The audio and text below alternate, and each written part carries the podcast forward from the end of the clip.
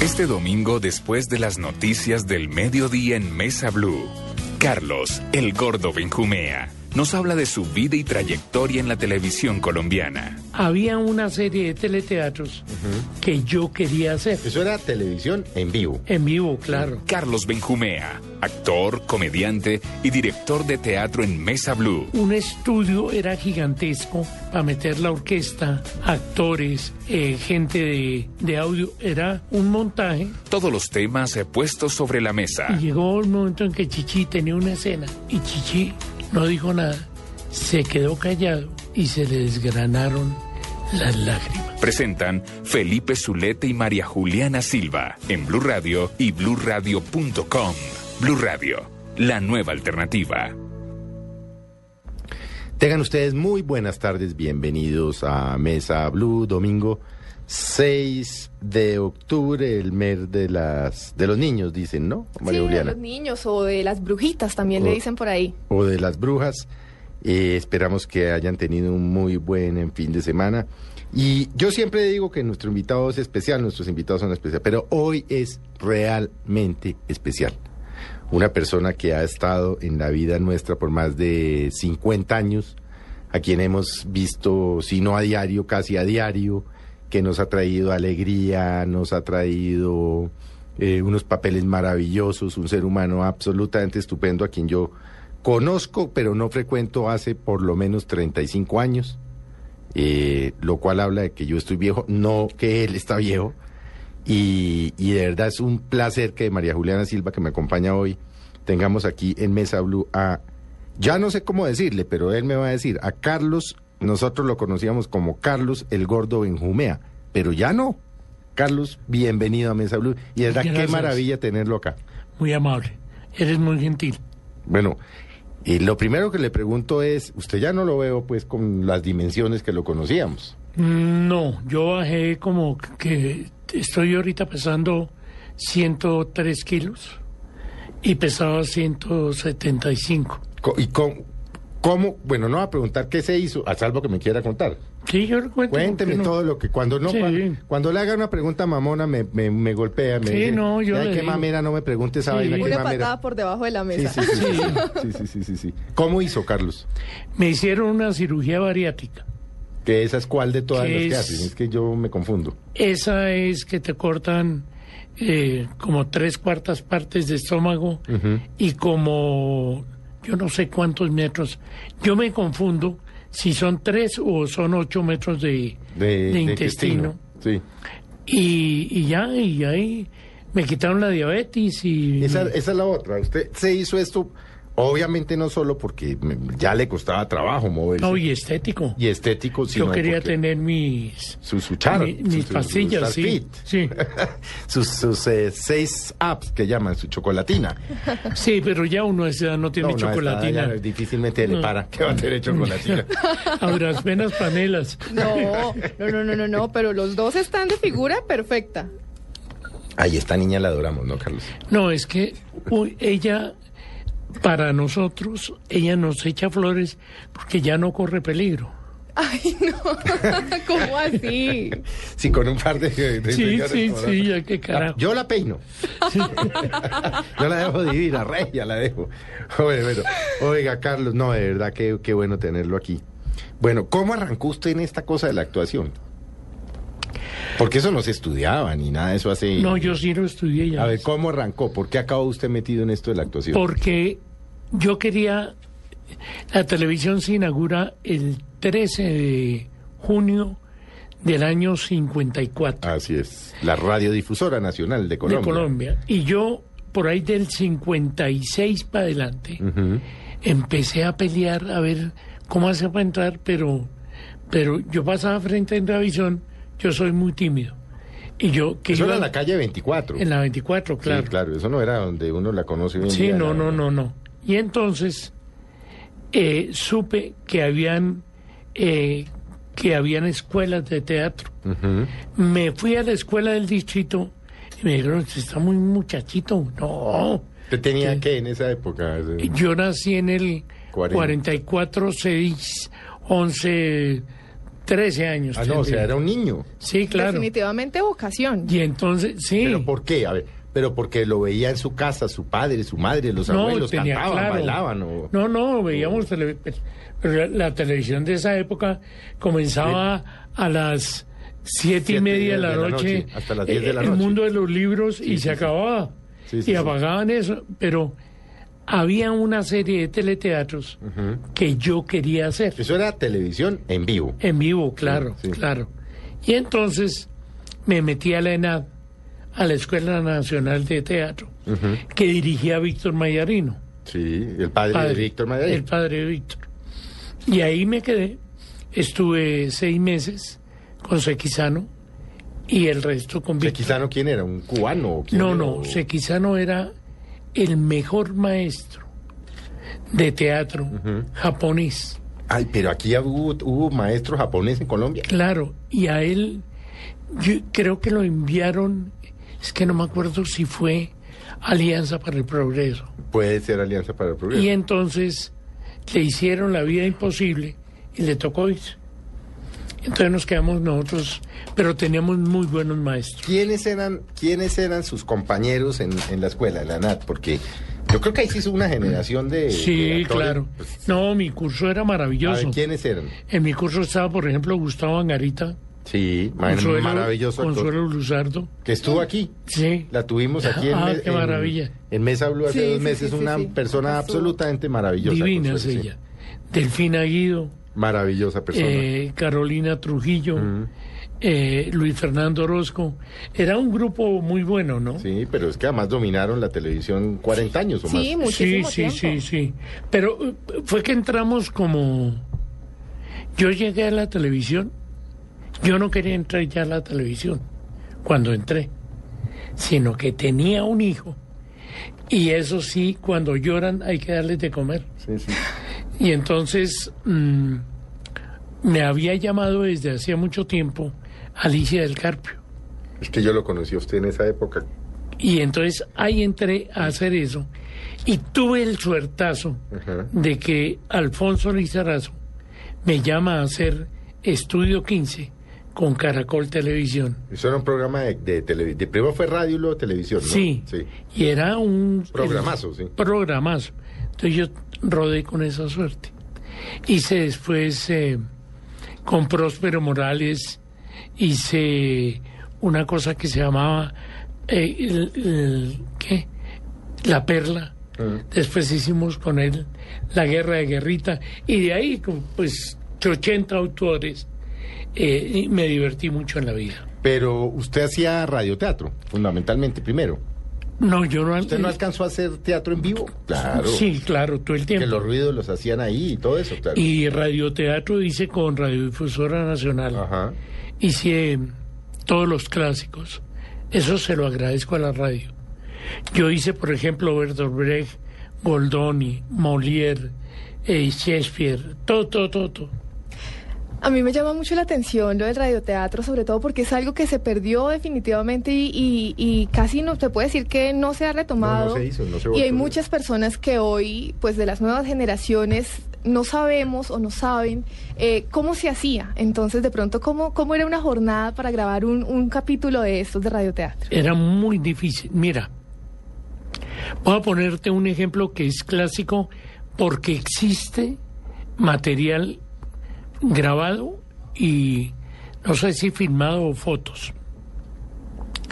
Bernardo Romero con Manuel Medina Mesa hacen, eh, creo que fue, fue algo de Shakespeare, en radio.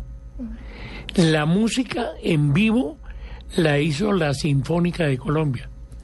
Entonces, tú, un estudio era gigantesco para meter la orquesta, actores, eh, gente de, de audio, era un montaje y la gente como oía la radio era muy divertido porque veía, veía el, se sentaban a ver el aparato de la radio como si fuera televisión. Simplemente Claro, ah, claro. eh, eh, uno lo que Así intentaba era de cautivante. Sí, claro. uno el transistor. Maravilloso. Claro. Y, y el, el que era el genio de eso era el narrador.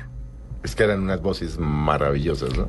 ¿Y cómo te parece que en narración de radio había un narrador, un narrador famosísimo, que hablaba así, una voz profunda y todas esas cosas? Y yo lo conocí. Era Esther Sarmiento de Correa. Esther Sarmiento de Correa era el narrador. El narrador. Pero, pero a ver, para quienes son jóvenes como María Juliana y muchos, cuéntenos quién era Esthercita Sarmiento de Correa. Es que eso era un personaje maravilloso. Maravilloso. Ella trabajó con nosotros en el Yo y Tú Exactamente. y era una mujer de de mm, de De dedo parado. de dedo parado. Sí. Ella ella Ella era como de la sociedad antioqueña, ¿no? Como... no bogotana. ¿Era bogotana Esthercita? Mientras uno echa un madrazo, Sí. ella decía igualito al papá pero con el apellido de la mamá. Entonces era era, Sí, esas eran las groserías más grandes que ella decía. que era en Yo y Tú para quienes no, realmente, quienes estamos ya de 35 para arriba, de golpe nos acordamos bien. Era una serie que dirigía doña Alicia del Carpio que tuvo dos, dos facetas. Una primera en, Sí. que- en los finales de los 60 y parte de los 70, Carlos, tal vez. Yo creo que ella llegó, llegó hasta, sí, finales de los 70.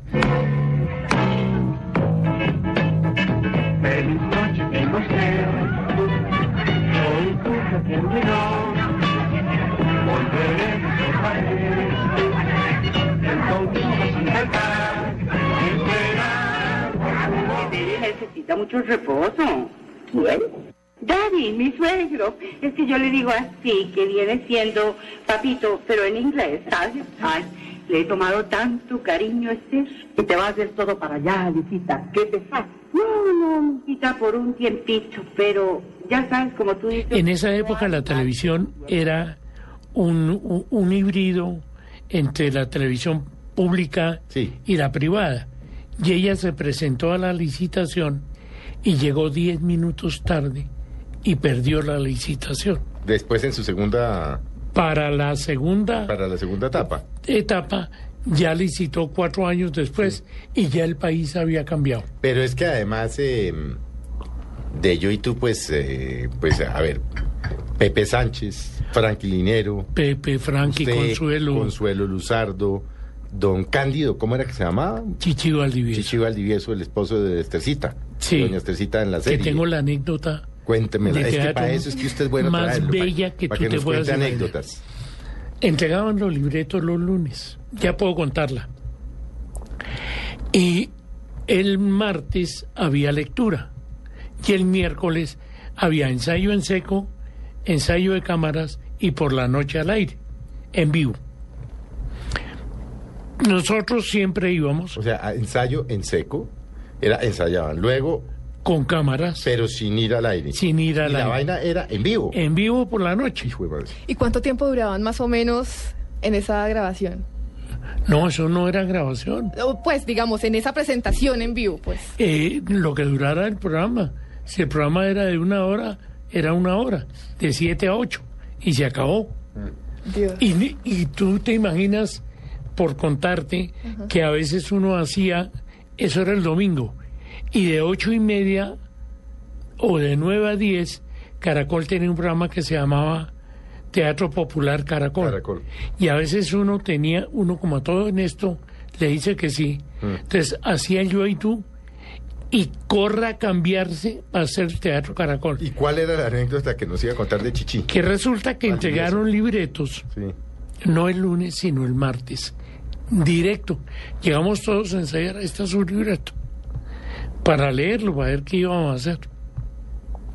Y empezamos a leer, a la que no sé qué vainas, porque la serie era muy de acá, de, Sí, bo- de Bogotá, de bogotanísima, y la finca del bogotanísima. Chaquito y no sé Y qué, de sí. todas esas cosas. Y entonces eh, eh, todo el país miraba, era cómo vivían los bogotanos. Mm. Y, ala, y, y- y llegó el correo, sí, llegó el correo, con esas cosas. Y llegó el momento en que Chichi tenía una escena. Y Chichi no dijo nada, se quedó callado y se le desgranaron las lágrimas. Y quedamos todos en un suspenso total en esa lectura. Entonces Alicia que era la directora, dijo, tranquilo, chichi, no te preocupes. ¿Qué te pasa? No, señora, es que yo soy analfabeta. No sabía leer. Él no sabía leer. Ay, ¿Cómo entonces se aprendía los Entonces, libretos? ¿cómo se aprenden los libretos? Sí. Él tenía una hermana que él cogía el libreto, la hermana se lo leía y, Y él se lo aprendía. Y como lo entregaron tarde, quedó Claro, quedó loco. increíble, ¿no? Mira tú esa Y anécdota. estuvo más de 10, 15 años, estuvo ahí mucho tiempo. Sí, mucho tiempo. Fue muy querido. Yo lo quise entrañablemente, a él y a su hermano. ¿Y usted volvió a ver a... ¿Quién de esa época? ¿Con quién de esa época? Eh, continúa usted una amistad que se hablan, se ven, No, se no, reúnen? no, no, no. No, pues nos vemos, ¿qué hubo? ¿Qué ha habido? Pero, pero... Más cuando actúan, que vuelven y se reencuentran pero, y tal, sí. Digamos, con Jairo Soto me veo mucho, que no estuvo en el Yo y Tú. No, Jairo fue después, es que se- después se volvió co- eh, director, ¿no? Mucho tiempo. Sí, mucho tiempo. Sí. Y, y Jairo hizo el Monte Calvo. Sí. Ahí lo conocí yo a él. Que fue cuando, que esa obra fue ganadora de festivales y todas esas cosas. Mm. Te fue muy bien con eso. Carlos, por supuesto es que ahora estaba mirando la- la- lo que usted ha hecho, pues es- sería innombrable, pero por la cantidad de personajes que ha hecho. Mencionemos alguno, por ejemplo, a ver, eh, Juli, menciona ahí algunos que, que a ti te suenen. Tú que tienes a ver, que a bastante mí me menos años que nosotros. Dejémonos de vainas. Sí. Sí, Pues por mi mami, ojalá que no se acabaran nunca. Y por mí menos, ojalá fueran tres meses de colegio y nueve meses de vacaciones. Mejor un año de vacaciones y nada de colegio. Ay, ¿y tenerlo a usted todo el día en la casa fregando? No, mejor un año de colegio y nada de vacaciones. Soy yo, niño Ramos, sí. Charlas con Pacheco. sí. Yo no le estaba preguntando, pero bueno, fue en 1943, o sea, ¿está para cumplir cuántos años? 46. 46 años. Yo no mm, procuro en estas entrevistas no hablar mucho de política, no porque me tenga temor a sus respuestas ni a mis preguntas, sino porque no es mi estilo. Ese charlas con, con Pacho fue muy divertido. Que Fernando es. Pero usted lo- eh, en algún momento lo hicieron juntos, no. Es que yo trabajé. Es que yo usted tuvo una sociedad con, con- Claro, con yo Fernando dirigía- González y con Gustavo Cárdenas. Claro, y con Bernardo. Y con Bernardo Romero, sí. Entonces, ¿qué hicimos? Bernardo manejaba todo lo que eran dramatizados Sí. y yo manejaba todo lo que era entretenimiento. O sea, Eso era coestrellas, ¿no? era coestrellas. Claro, una programadora. Éramos nosotros y Métale Julepe. Eran los, eran los cuatro ahí vendía, Cárdenas vendía y los tres locos Sí. veían a ver qué hacían. A ver qué hacíamos. Sí, sí, sí. Y, y llegamos a tener muy buen rating de sintonía. A ustedes les fue muy bien, es que Muy tuvieron bien. unos programazos. Sí, sí. Ah, había- ¿Cómo era, cómo interactuaba? Es que yo no me acuerdo. ¿Cómo interactuaba usted con Pacheco en charlas con Pacheco? No, lo de Fernando con charlas era como un manejo a control remoto. Eh, teníamos un director y yo hablaba con Fernando y le decía eh, que te iba a entrevistar a ti. Mira, él es así, es muy divertido, gózatelo. Este es bloqueador, este es futbolista, eso es lo que hacíamos. Bueno, y de todos, a ver, eh, Juli, por Como ejemplo. la producción, ¿no? Yo, por ejemplo, tengo un personaje que, mm, obviamente, que Don Camilo, Mm. un personaje maravilloso. Don Camilo es que mm, un día Bernardo me dice, Toda la novela, ¿no? sí, Sí. me dice, óyeme, eh, ¿tú has leído Don Camilo de Guareschi? Le dije, claro. Y además vi la versión de Fernandel, que era un actor eh, francés. Me dice, ¿por qué no le compramos a Guareschi la obra? Que Daniel Samper le haga la adaptación y hacemos Don Camilo acá. Tú te le mides y yo me le mido. Y compramos los derechos de Guareschi y nos fuimos a hacer Don Camilo a Tensa. ¿Escuchaste, Jesús? El golpe que le acabo de dar a esos descreídos que no tienen Dios. No digas estupideces, Camilo. Si no tuvieran Dios, no vendrían aquí a hacer bautizar a sus hijos. Si la mujer de Pepón te hubiera dado una bofetada, te la habrías merecido. La mujer de Pepón que me llega a dar una bofetada y yo que cojo esos tres por el cuello y... ¿Y? Nada. Era por hablar. Don Camilo, ten mucho cuidado. Sí, eso no era así. Y hay, hay otra Cura anécdota, maravilloso. pero con una anécdota divina. Él le dijo a los campesinos, si me ayudan a tener la emisora, que era Radio Sustatensa, yo lucho para que el pueblo tenga tren. Y resulta que el tipo triunfó en eso. Don Camilo venía a ser en ese momento como la representación del padre Salcedo, el dueño de Radio Sustatensa. Más o menos. Sí, sí, sí. Por eso te conocí la anécdota. Sí, sí, sí. y sí, entonces todo el pueblo le dijo, bueno, padre, y el tren, y lo fregaron tanto que yo se los voy a poner. Y vino y se compró una locomotora vieja y la puso, ahí, ahí tú vas a Tensa. Ahí está la Ahí está la locomotora. locomotora, y digo, ahí está el. Que no camine es otro problema.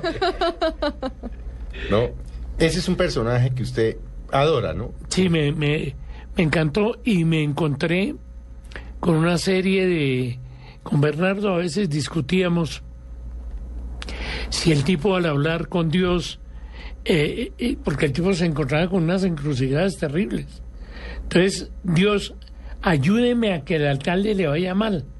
Y Dios decía, yo no le puedo ayudar a eso. Le puedo ayudar a que a usted le vaya bien, Pero no pero no le puedo el ayudar a que al tipo le vaya mal. Entonces nos encontrábamos con toda esa filosofía difícil, pero hicimos un trabajo muy lindo con Don Camilo. Carlos, ¿hace cuánto no está en televisión? ¿Cuál fue la última cosa que hizo? Hice una cosa que salió del aire hace cuatro días, que se llamaba Allá te espero. Eso fue lo último que hice. ¿Usted no estuvo en El Patrón del Mal? Sí, claro. Ah, que está otra vez Claro. al aire. Está otra vez Está otra vez a las 10 de la Ah, noche. Sí, señor. Claro. Sí, señor. Yo Claro. hice ahí el papá de los Ochoa, El- Usted hizo el papá de los Ochoa. porque tengo el cuerpo. Y, y- y le- ¿Y qué tal- qué y- tal? y le pone el aceito paisa a la vaina, ¿no? Sí, claro. Es que los mis hijos... Sí, es que me tocó hacerlo así. Eh, no, muy bien. Además me sorprendí. Había una directora que era una niña como tú. Yo no estaba como muy acostumbrado a los directores hombres. Había directora, había camarógrafa. Y claro, uno llega muy, muy nuevo a un proyecto y no sabe cómo trabaja. Mm. Qué niñas tan buenas. Y la juventud, qué maravilla. Que hay una nueva que- generación. Genial, maravilloso. Pues hay de todo, hay buenos, regulares y malos. Pero que la gente, uno de viejo tiene por costumbre decir, tiempos eh, anteriores fueron mejor. No, ah, No, si, es- si eso es así, Eso viene uno, una perdió, el- viene- uno perdió el viene una- año. viene una generación empujando con una fuerza. Es que ahora estaba mirando, por ejemplo, es que usted casi que todos los años en los últimos... Sí. Uf, Tenía. Pues Solo arranco aquí algo. desde el 70 y... Imagínese, desde el 66. Casi todos los años ha tenido algo. O sea, ha sido uno de los Sí. actores... Porque hay actores que entran, ¡rum! los ve uno, suben y no los vuelve a ver nunca Sí, más. de acuerdo. Usted es que uno le coge la vida, bueno, desde los 60 y, y todos los años, casi todos los años. Pacheco, el Gordo, Ver para aprender 84, 85, Los Pérez 75, 78, 74, 75, 76, 77. O sea, ha estado vigente. O sea, es Sí. muy poco el tiempo que usted ha estado sentado en su casa esperando a que lo llamen. He tenido esa suerte y Pero no, no es esa suerte. Es que tiene, Talento. es que tiene el talento de ser uno de los Muchas mejores gracias. actores del país. Eso no es por suerte. Sí, no, exacto. Y además que es conocido por muchísimas generaciones. O sea, yo por lo menos desde que tengo uso de razón. ¿Y qué edad es que tiene María Juliana? 24. Imagínese, Carlos. tú te imaginas cuando yo me encuentro por la calle Y lo reconoce, ¿cómo no lo Bueno, reconoce? unas viejitas chuchumecas así que, que me dicen, yo lo conozco a usted desde que yo era niña. Vieja pendeja. Bueno, ya, ya venimos nuevamente con Carlos Benjumea. Como ustedes se dan cuenta, un personaje absolutamente No, es un placer, es un placer conversar. maravilloso. Y vamos a hacer un breve corte y volvemos con ustedes en Mesa Blue. Ya regresamos con Carlos el Gordo Benjumea en Mesa Blue. Estamos pendientes en Blue Radio. Esta es la selección colombiana de fútbol. Empieza el partido, suena el pitazo, Colombia está arriba,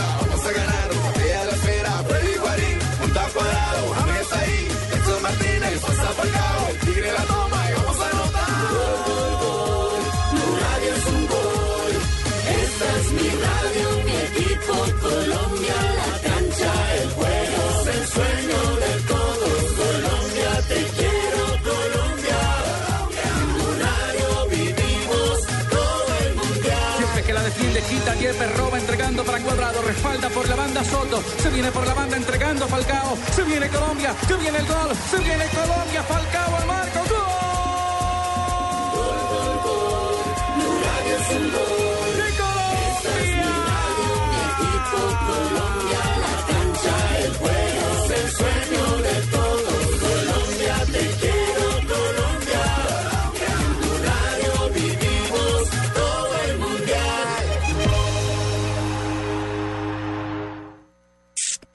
¿Conoces tus emociones? ¿Sabes hasta dónde te pueden llevar? Lo que te saca de la realidad te lleva a un mundo peligroso. Para vivir bien, Generación Blue, todos los domingos desde las 8 de la noche, por Blue Radio y bluradio.com. La nueva alternativa. Lunes festivo no es un día normal. No, señor, yo voy para Everest. Por eso presentaremos un programa nada normal. Si no digo niñas, me cogen a taconazos. Exactamente. Tacones sobre la mesa, con Felipe Zuleta, Y si es por entre el hueco y la ruana, mejor. Flavia Dos Santos, La fantasía que nosotros tenemos. Mónica Rodríguez, Se volvió Goda, que es distinta. Juanita Kremer Lo, que pasa es que ustedes son libertinas, yo soy liberal. y Alexandra Pumarejo. Es que anoche mi marido me hizo esto y esto y esto. Este lunes así. 14 de octubre a la 1.30 de la tarde, después de las noticias del mediodía, Porque mucha gente chicanea. con un tema sobre la mesa que nos va a gustar. ¿De qué se trata? Juegos y fantasías sexuales, con su pareja o sin ella. Porque ele propone a ella las nalgadas. Tacones sobre la mesa. Lo mejor del lunes festivo en Blue Radio, la nueva alternativa. No importa la marca o el sistema operativo de tu dispositivo móvil, la experiencia Blue Radio está disponible para todos. BlackBerry, Android o iPhone. Descarga la aplicación Blue Radio desde bluradio.com y lleva a Blue Radio a todas partes. Blue Radio, la nueva alternativa. Más veloz que una bala. Más potente que una locomotora. No teme a las eliminatorias. ¡Arriba en el cielo! ¡Es un ave! No, es un avión. ¡No! ¡Es Peckerman! Sí, es Peckerman. Nuestra responsabilidad es sí o sí tenemos que estar en el mundial. Sí, es Peckerman, extraño visitante de mundo desconocidos que vino a Colombia con poderes y habilidades sobrenaturales. Toma carrera el Tigre, tiró. Peckerman, el que puede cambiar el curso de las eliminatorias, al que le hacen caso los jugadores, el que se transforma en las canchas, el tímido entrenador de la selección Colombia que lucha constantemente por la verdad, la justicia contra todos los equipos de América y llevarnos a Brasil 2014. Peckerman.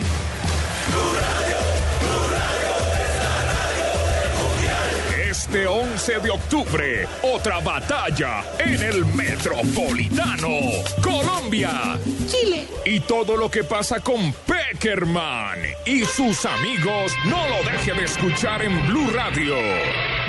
El cuartel de la justicia. Blue Radio es la nueva alternativa. Voces y sonidos de Colombia y el mundo en Blue Radio y bluradio.com, porque la verdad es de todos. Son las 2 de la tarde y dos minutos. Familiares de Luis Vélez Ochoa, el primo del expresidente Álvaro Uribe, definen a dónde será transportado el cuerpo sin vida luego de que fuera hallado sin signos vitales en inmediaciones de su finca. Los detalles desde Medellín con Beatriz Rojas. Hola, ¿qué tal? Hace pocos minutos lo confirmó el secretario de Gobierno de Antioquia, Santiago Londoño, quien dijo que en un lugar conocido como Cauca Viejo, es una zona residencial privada, cerca a un lugar conocido como Puente Iglesias, perteneciente al municipio de Jericó en el suroeste antioqueño, pues confirmaron que en un paraje abierto fue encontrado sin vida el cuerpo del primo del expresidente Álvaro Uribe Vélez. Al parecer no presentaba signos de violencia, por lo que las autoridades dicen que se trataría de una muerte natural. Inicialmente hablan de que se trataría de un infarto. A esta hora tanto familiares como autoridades están en el proceso de levantamiento y tratan de definir si su cuerpo será trasladado a medicina legal en el municipio de Medellín o si será trasladado a otro municipio cercano en el suroeste antioqueño. Más adelante, más detalles. Beatriz Rojas, Blue Radio. Dos de la tarde y tres minutos. Beatriz, gracias. Quedamos atentos a esta noticia. Mientras tanto, les contamos que la ex senadora Piedad Córdoba denunció que está recibiendo nuevas amenazas de muerte y culpa al presidente Juan Manuel Santos. Las razones desde Armenia con Juan Pablo Díaz. En rueda de prensa previa al lanzamiento del movimiento blanco por la paz en el departamento del Quindío, la dirigente Piedad Córdoba aseguró que el propio presidente Juan Manuel Santos la amenazó con una canción que le dedicó recientemente en Valledupar. El presidente de la República, eh, en un acto en Valledupar la semana pasada, tal vez en, un momento de derroche de humor de parte de él, pues me dedica una canción que cuando usted la lee me pone en el ojo del huracán, es decir, me pone el fusil en la sien, me pone a que cualquier persona pueda dispararme por el simple hecho de que el presidente de la República, que es una voz de mucho peso en el país, de muchísimo peso en el país, le diga a la opinión pública que conmigo lo que tiene que hacerse es matarme. Aseguró Córdoba que sigue recibiendo amenazas contra su vida de parte de grupos criminales como los rastrojos y los suborabeños y que desde la presidencia hay una campaña de desprestigio de su imagen y su movimiento Poder Ciudadano en 18 ciudades de Colombia. Desde Armenia, Juan Pablo Díaz, Blue Radio. Gracias Juan Pablo. A esta hora avanzan las elecciones atípicas en el municipio de Altamira, esto es en el departamento del Huila, para elegir al nuevo alcalde. ¿Quiénes son los candidatos? Le preguntamos a Edgar Donoso. Son cuatro los candidatos quienes se disputan la curul en este municipio, luego que su titular fuera destituido por malos manejos. Sandra Jimena Calderón, secretaria de Gobierno del Huila. Cuatro candidatos que se han inscrito en la registraduría. Ellos son Absalón Calvo Torres eh, por el Movimiento Opción Ciudadana, Alfonso Liscano Romero por el Partido de la U, Yacir Rodríguez Tobar por el Partido Liberal Colombiano, Efraín Calderón Londoño por el Partido Conservador Colombiano y eh, las elecciones hasta este momento transcurren en total tranquilidad en el municipio de Altamira, donde están llegando eh, las personas a ejercer ese derecho al sufragio. Hacia las 4 de la tarde se hará a conocer el nuevo titular de la cartera y el martes próximo se estaría realizando reconteo de votos si se presenta alguna queja sobre las elecciones. En Neiva, Edgar Donoso, Blue Radio. Dos de la tarde y cinco minutos, habitantes de Barranca Bermeja realizaron una marcha en contra de la construcción de un relleno sanitario en inmediaciones de esta ciudad. El reporte lo tiene Daniel Pedraza.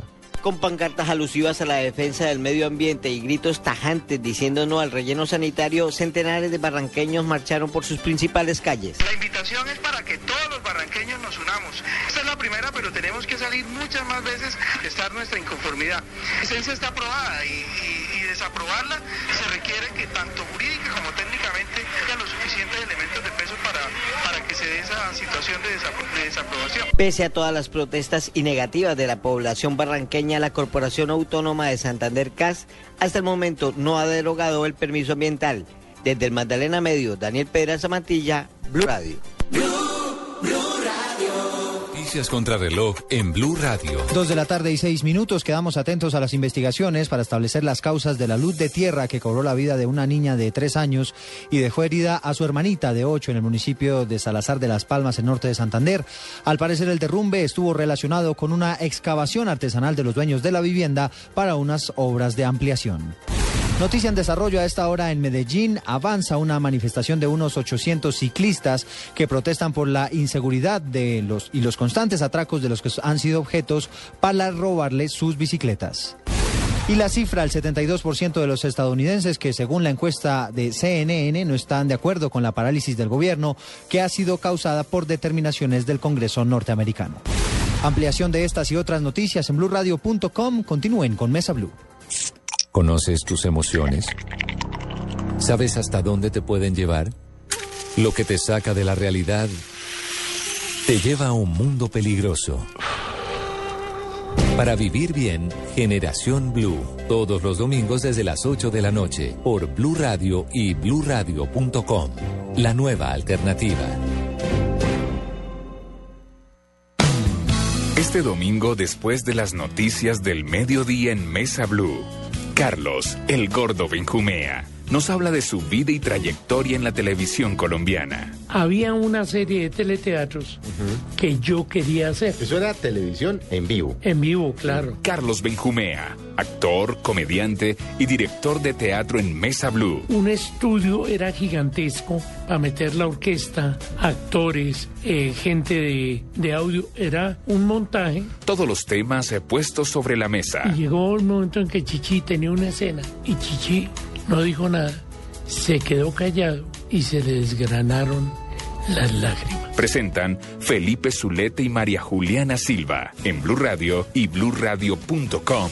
Blue Radio, la nueva alternativa. Continuamos con Carlos el Gordo Benjumea en Mesa Blue.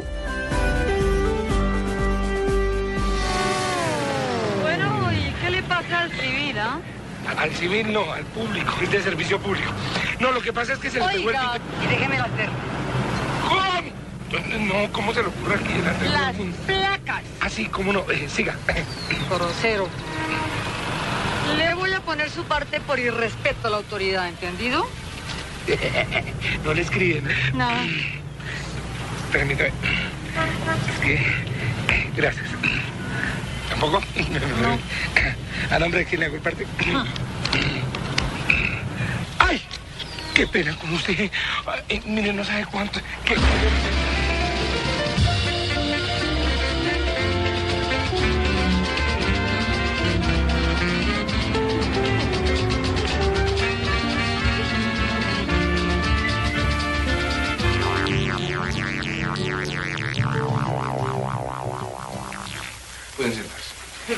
Bien, señoritas, vamos a ver eh, lo de la clase anterior para hacer un eh, retomar y hacer un repaso de lo que habíamos visto. Señorita, esa es la forma de sentarse, por favor, volvíese hacia acá. Silencio, por favor. ¿Listas? Un, dos. Ay, qué pena, profesor, qué pena. Esto no es una estación de ferrocarril, señorita. Bien, comenzaremos con pobre tonto, pobre tonto. Un, dos, tres. No se Era un buen tipo, una buena persona. Poco pobre de espíritu. Solamente estaba atemorizado por Lucas. Todo el que se atraviesa por el camino de Lucas termina perdido. Tendré que hablar con Rosendo en una forma decidida. Eh, Es probable que la policía no aprecie a Lucas. Entonces hay que prevenir a Rosendo. Y que sepa que si vuelve a ayudar a Lucas a esconderlo, terminará en la cárcel con él. ¿Cómo son las cosas, hija? Fíjate, yo mismo, ayudando a la policía, buscando a mi hermano para que le... Bueno, le, nuevamente los saludamos aquí en Mesa Blue. Estamos con un personaje maravilloso. Yo estoy acá más de espectadora, pues porque estoy fascinada además con todas las historias y pues porque muchos de los programas de pronto no me tocaron, pero eso sí me puse al día, pues como les dije, con ese personaje tan maravilloso que es Carlos el Gordo Benjumea, que nos ha acompañado desde hace tantos años a tantas generaciones de los televidentes eh, en Colombia.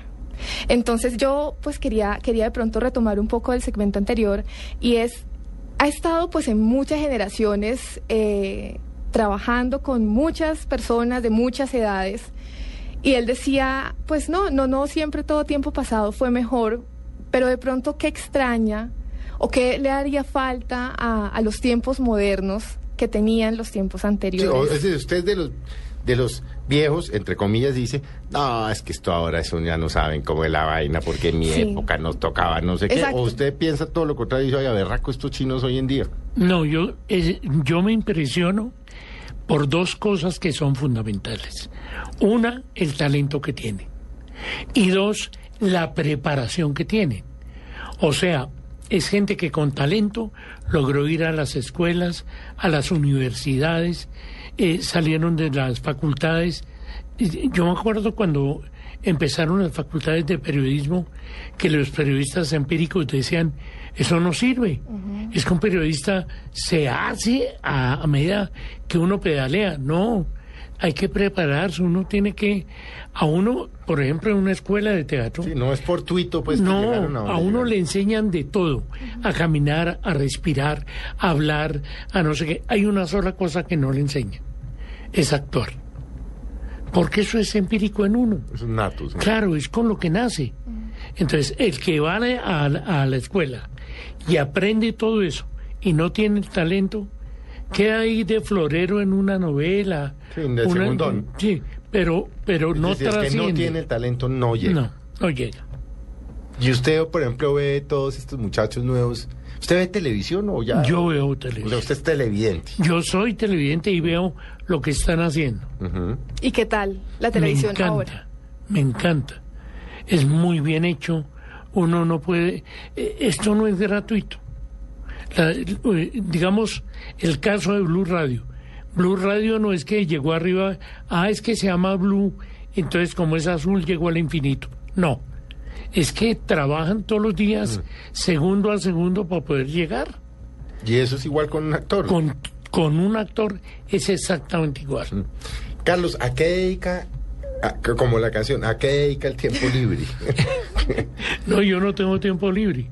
Ah, ah, o sea, usted se ocupa. Yo me ocupo. A ver, ¿qué hace? ¿Cómo es un día de Carlos, de Carlos Benjumea? Usted se levanta, hace ejercicio, lee No, periódico, mama gallo, no, llama, a los- llama a sus hijos. ¿Qué no, hace? yo hago ejercicios espirituales. Sí, ya físicos ni por carajo. No, no, no, no, no, no, no. Juego dos horas de tenis diario en el Nintendo. Sí, sí. Eso es lo máximo que llego. Pero yo normalmente me levanto, ¿Usted es madrugador? sí, yo me levanto. a ¿Qué, la- ¿Cuatro y media, cinco ya abre No, ojo? no, un poquito antes. ¿Antes? Sí, dos y media, tres. ¿Porque se acuesta muy temprano? ¿O No. porque ya a nuestra edad no, dormimos? No, edad ya uno es que no a mí, duerme. yo me comparo con Carlos, obviamente, pues que todos 53 Carlos ya está en los 70, pero es que a uno la gente le dice, oiga hermano, ¿y usted es que a las 3 de la mañana no está muerto el cansancio para irse a Blue? Le dije, no, es que ya a esa hora yo llevo dos horas mamando gallo. Sí, claro, Uno es cada vez que... duerme menos, ¿no? Sí, uno, uno... Bueno, yo... ¿Usted duerme que cinco horas diarias? Por ahí, pero repartiditas. Ah, por, a brinquitos. Sí, El claro. sorbito de agua, la galletita, Sí, claro, chocolate, claro. lo que sea. Sí. Y normalmente escribo. ¿Qué escribo? Yo escribo, acabo de terminar una obra que se llama Azul, eh, que es una, una obra musical infantil.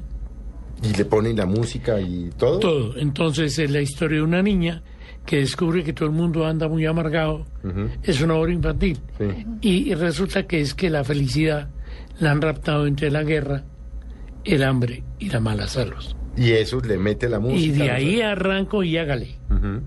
Entonces todos los días, eso lo terminé hace poco. Sí. Entonces ahora ya estoy preparando una cosa y es que quiero retomar una cosa que se llama el retablo jovial ¿Qué era que de Casona, que es eh, teatro eh, campesino español, muy bueno.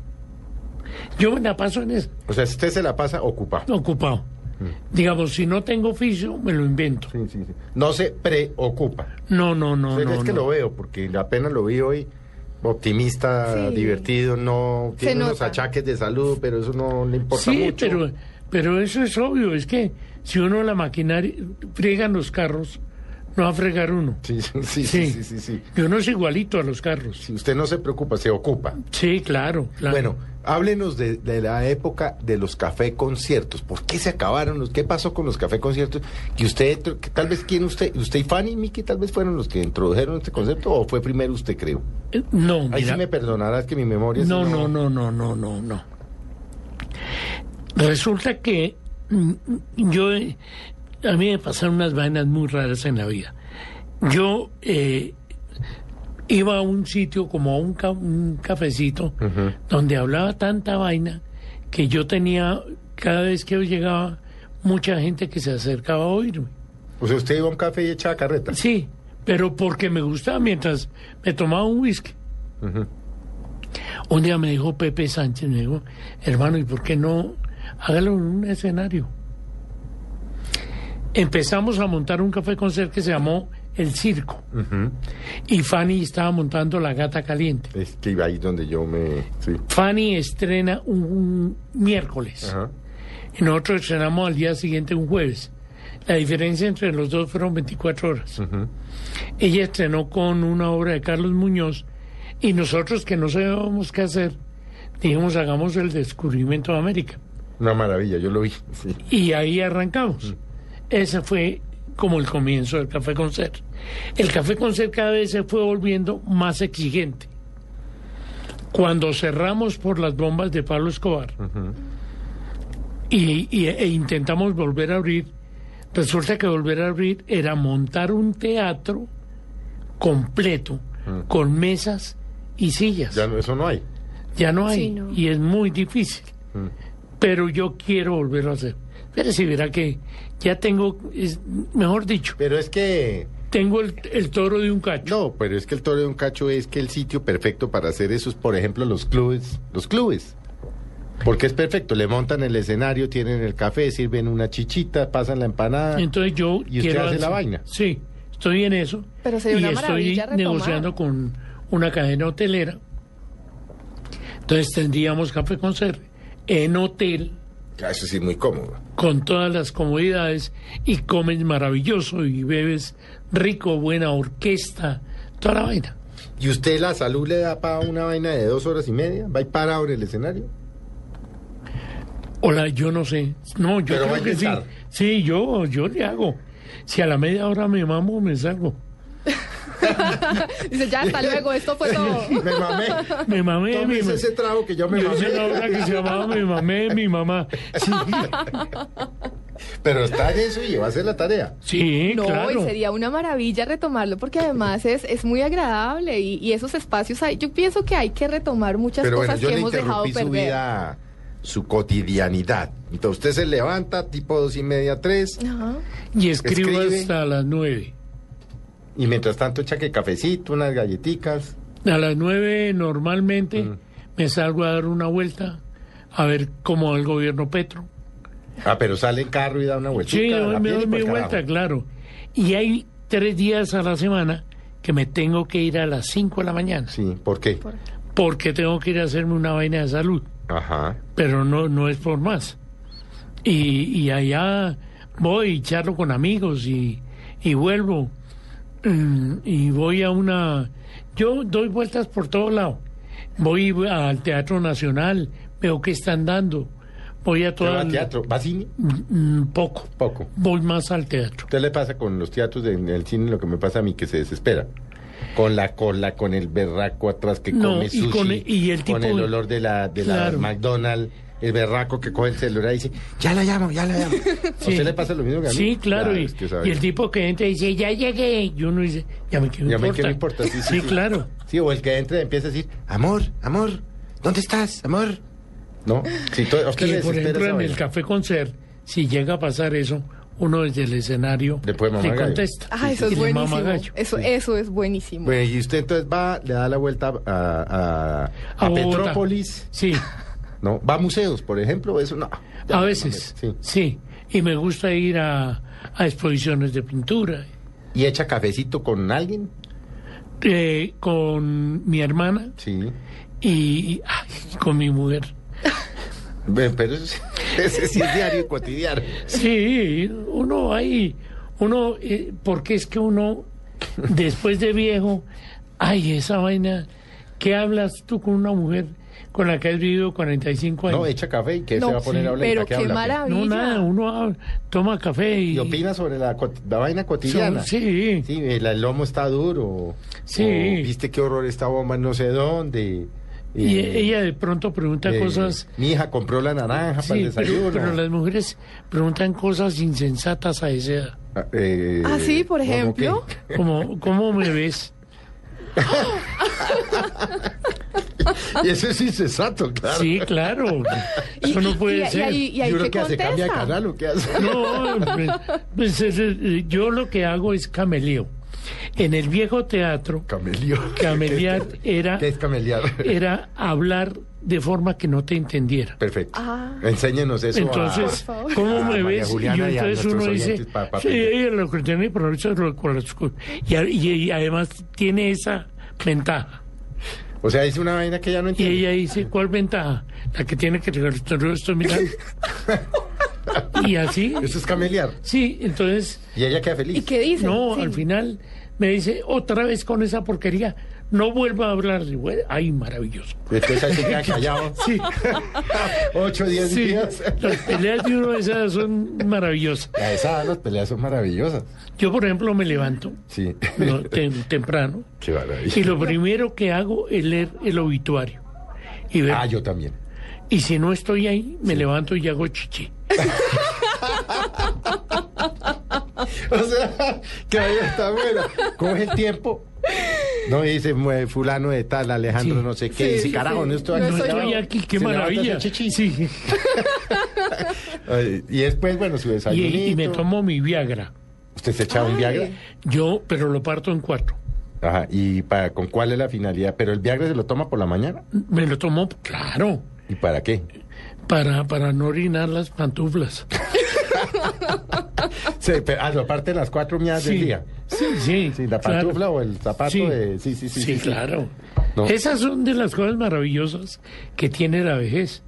Porque uno no puede. Poderse reír de uno mismo, Sí, de todo lo que le pasa. Claro. Pues claro, qué maravilla, ¿no? Eso es una dicha. Eso lo hago yo permanentemente. Eso es lo que lo mantiene vivo. Es que es una maravilla de personaje, ¿o ¿no? Sí, no, es una dicha. Yo aquí estoy encantadísima, encantadísima con todas las historias y quiero, pues, por supuesto, Aproveche que retomemos porque tener una. a Carlos Benjumea enfrente es un pues claro. privilegio, niña. Me siento absolutamente privilegiada, eso sí Muchas ténganlo gracias. por seguro. 45 años fue que, que nos dijiste de matrimonio. ¿Cómo se conocieron ustedes? Me da mucha curiosidad, esa historia no la conozco. Ah, porque yo hacía teatro. Yo sí, yo me he casado, me casé dos veces. Y las dos fue por lo mismo. Esta niña me sirve para un personaje.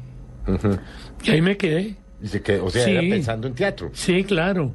Y ya no, dije, no, si sigo así, voy a terminar con 60 matrimonios.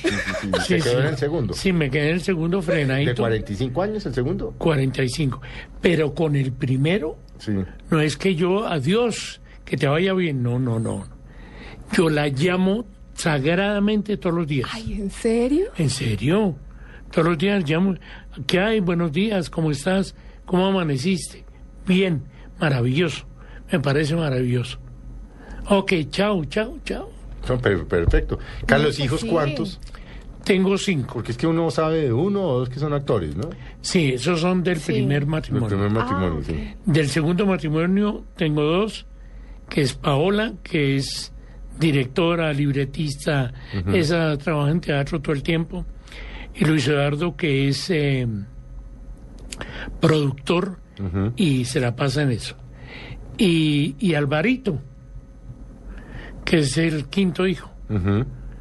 Ese es el quinto. Giovanni, ¿lo visitan los Sí, chinos? pero Sí. el quinto, el Es que quinto, usted es muy agradable el quinto de ir a no, visitar el uno quinto como no papá. tiene, el quinto no tiene mamá, mejor dicho. No importa, pero ahí está. El quinto es que un día mi mujer estaba, era productora de televisión y estaba haciendo Escalona, tal vez, o Escalona o La Momposina. Entonces me llama un día y me dice, conocí al niño más adorable que te puedas imaginar. ¿Lo ayudamos? Le dije, claro. Entonces lo trajo, le pagamos colegio, Sí.